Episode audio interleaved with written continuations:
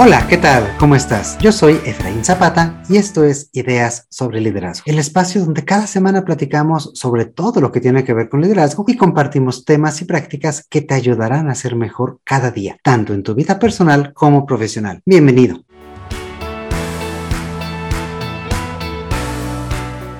Esta semana continuamos la charla con Margarita Álvarez desde la Ciudad de México. ¿Cómo estás, Maggie? Ya, muy contenta de estar aquí otra vez con ustedes. Excelente. Y, la semana pasada, pues nos estabas contando qué significa ser talento internacional este, y ser atractivo para otras organizaciones en otros países, cómo comenzar a explorar oportunidades para hacerlo, incluso pues algunos rasgos este, de personalidad, atributos que pues la gente que normalmente busca este tipo de oportunidades suele, suele tener. Y me gustaría retomar esta, esta charla para ahora explorar cómo prepararnos mejor para ser considerados justamente un talento, un líder internacional. Y para esto, a lo mejor me gustaría abrir preguntándote, ¿cuáles son estas competencias, estas habilidades críticas que debería demostrar un líder internacional, sobre todo para esto, ¿no? Para poder interactuar y poder eh, liderar equipos pues con diferentes nacionalidades. Y yo podría decirte que he detectado en, en los líderes que logran tener una buena carrera internacional, un punto muy importante que es la integridad. La integridad es básica porque eso te abre puertas, eso te abre confianza no solamente de eh, la persona que, a la cual le vas a reportar, sino de toda tu empresa, ¿no? Y eso también te crea una, eh, pues una cierta marca personal. Entonces la integridad es básica. También el, el expertise que tú tengas en pues lo que estás buscando. ¿No? Eso también es bien importante. Eh, hay veces que por desesperación, por encontrar una mejor oportunidad fuera de los países eh, nativos, la gente exagera, ¿no? El currículum o a lo mejor miente durante las entrevistas, pero a fin de cuentas, pues eh, el día a día los resultados hablan por sí solos. Entonces, esta expertise, pues sí tiene que ser ligado a la integridad y a la honestidad de lo que estás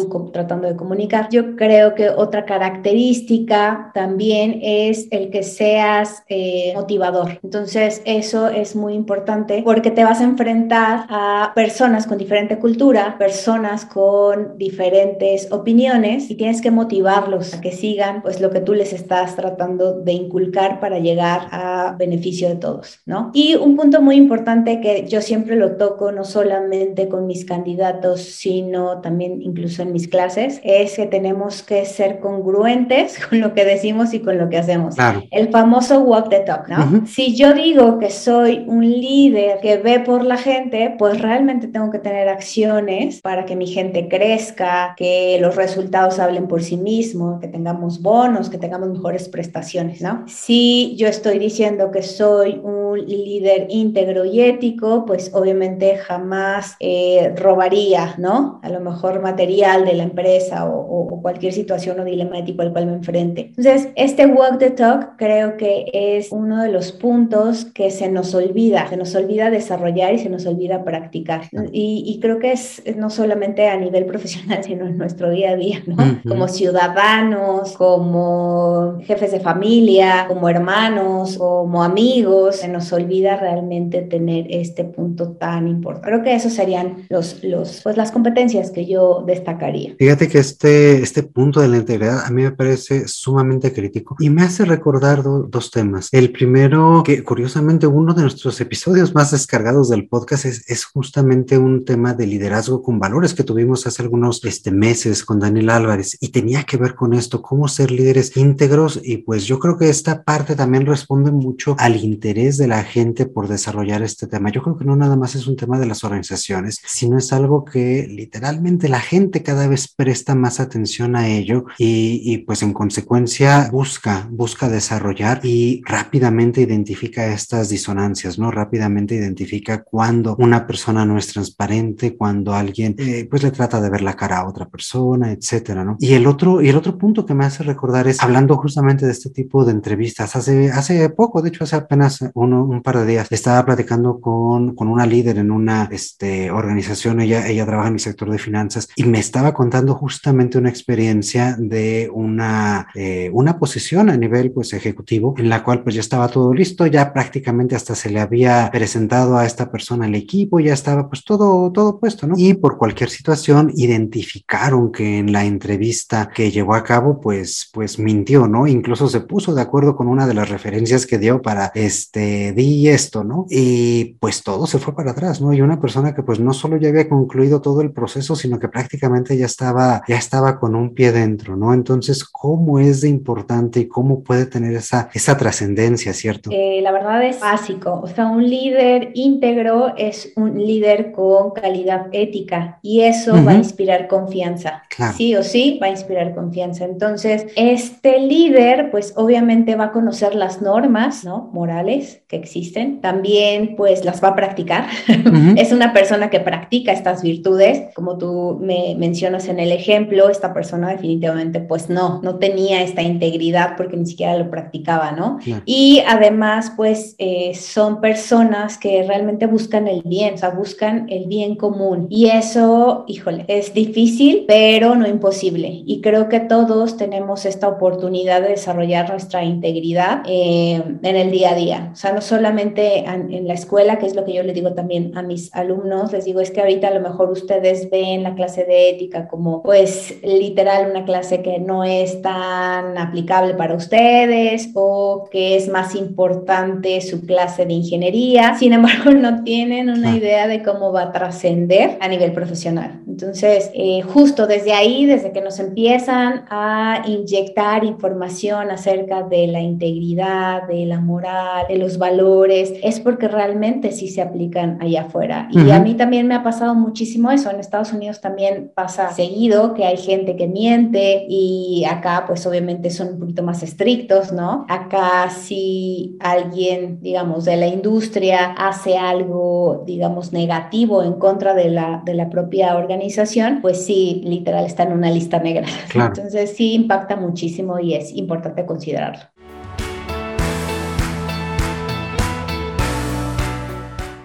Sí, definitivamente este tema, este tema de la integridad creo que es algo pues muy fundamental y que cada día vemos más. Y me parece que también es un camino de doble vía, ¿no? Como lo has expresado también, en la medida en que las organizaciones también sean congruentes con lo que están diciendo, con lo que están ofreciendo, van a poder retener a esos talentos, a esos líderes que les brindan todo este empuje, todo este ánimo, toda esta energía y pues de otra forma, pues ellos también están buscando otras oportunidades, ¿no? Sí, eh, el famoso walk the talk no solamente es para los profesionistas, sino para, para las empresas también, ¿no? Me, me, tocó en mi experiencia profesional pasada elaborar para una empresa eh, de Latinoamérica y eh, era muy marcada la diferencia, ¿no? De entre los mexicanos versus eh, la gente que venía del país de esta empresa. Entonces, incluso en tema de compensación, ellos ganaban por arriba de los 100 mil pesos, mientras que el, el talento en México pues estaba por debajo de los, de los 50 de cuenta. Entonces,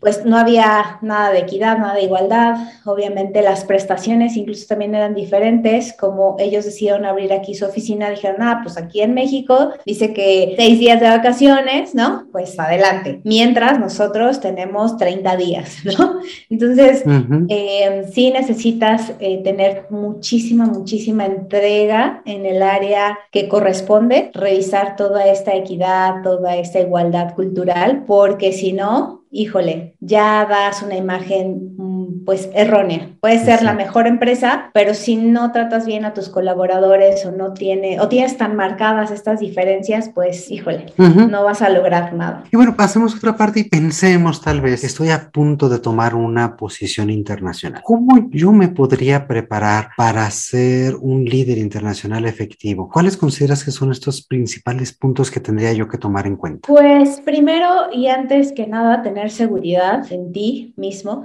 en tus capacidades, en tus competencias de liderazgo que ya tienes. Y el segundo punto es adaptarte. A lo mejor vas a aplicarte de manera diferente pues esas competencias y tienes que saber tener apertura para el cambio, tolerancia a la frustración y adaptación. Yo con esas tres ya puedes tener muchísimo éxito a donde vayas, ¿no? Y muchísima seguridad en ti. Eso es lo más importante, no solamente a nivel internacional Creo que esto todos los profesionales deberíamos deberíamos de tenerlo.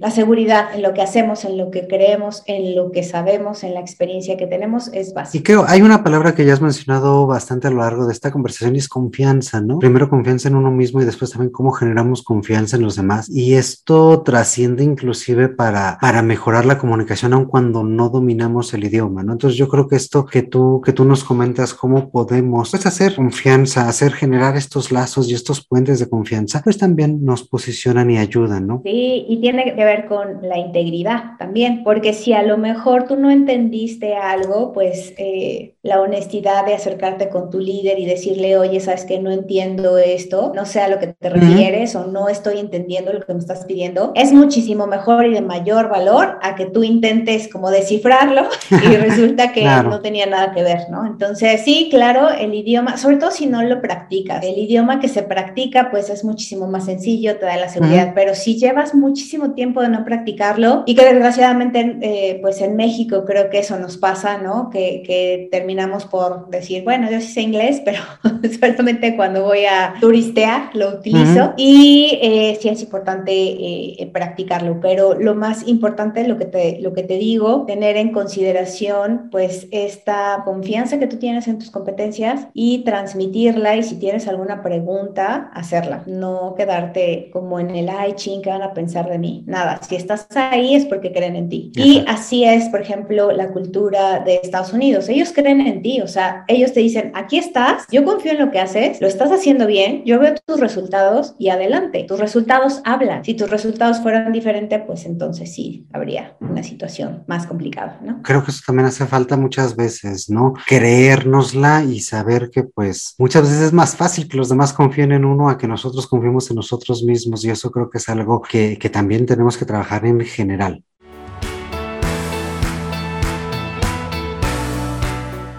¿Y qué tanto a lo mejor es importante también fomentar, fortalecer la empatía antes de llegar a un lugar, ¿no? O sea, me parece que en ocasiones nosotros como, eh, como expatriados, como personas que vienen de otro, de otro país, pues esperamos un poco que la gente nos entienda como los diferentes, como los que vienen de fuera. Pero también qué tanto nosotros tendríamos que estar jugando ese papel y entendiendo cómo son las cosas en otro lugar, cómo se pueden adaptar. Allí, cómo ¿cómo, consideras tú que juega esta, esta habilidad en particular? Bueno, pues la empatía, claro que sí es importante y la empatía la vamos a tener per se porque somos talento internacional y la gente que va a estar trabajando con nosotros pues es muy abierta y nos va a ayudar. Pero también nosotros tenemos que ser muy asertivos, muy asertivos para transmitir nuestras ideas, para transmitir lo que nos está haciendo falta aprender, para transmitir nuestras dudas, nuestras inquietudes. Creo que eso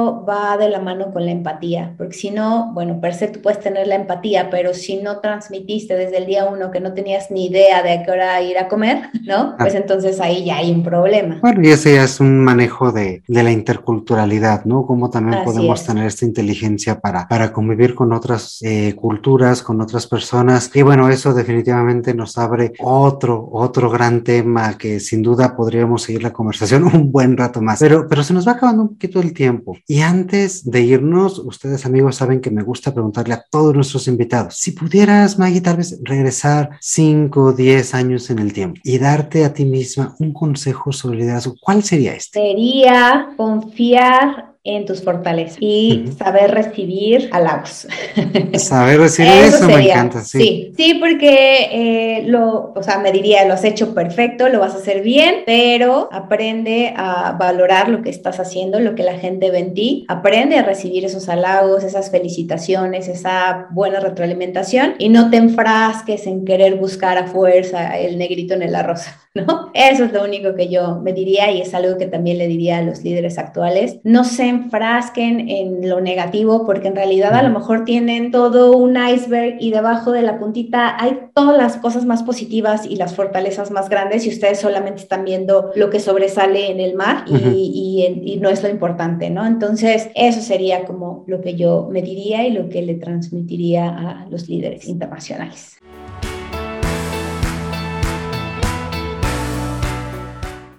Excelente, no, pues yo creo que este es un muy buen consejo y también muy a tono con todo lo que hemos charlado, ¿no? Esta parte de creérnosla, de generar confianza en nosotros mismos y sobre todo, pues, pues también apapacharnos, ¿no? También si nosotros somos los primeros en creer en nosotros mismos, vamos a poder proyectar esa energía, ese ánimo, esa iniciativa y pues se presentará la oportunidad porque la estaremos buscando y estaremos listos para, para tomarla cuando así sea. Así que pues muchas, muchísimas gracias, May. Yo creo que sin duda es un, un gran consejo y una vez también más, muchas gracias por aceptar esta invitación y compartir estas experiencias con todos nosotros. Gracias a ti y tu audiencia, la verdad feliz de participar aquí en Ideas sobre Liderazgo y además soy fan de tu podcast, entonces pues más feliz todavía.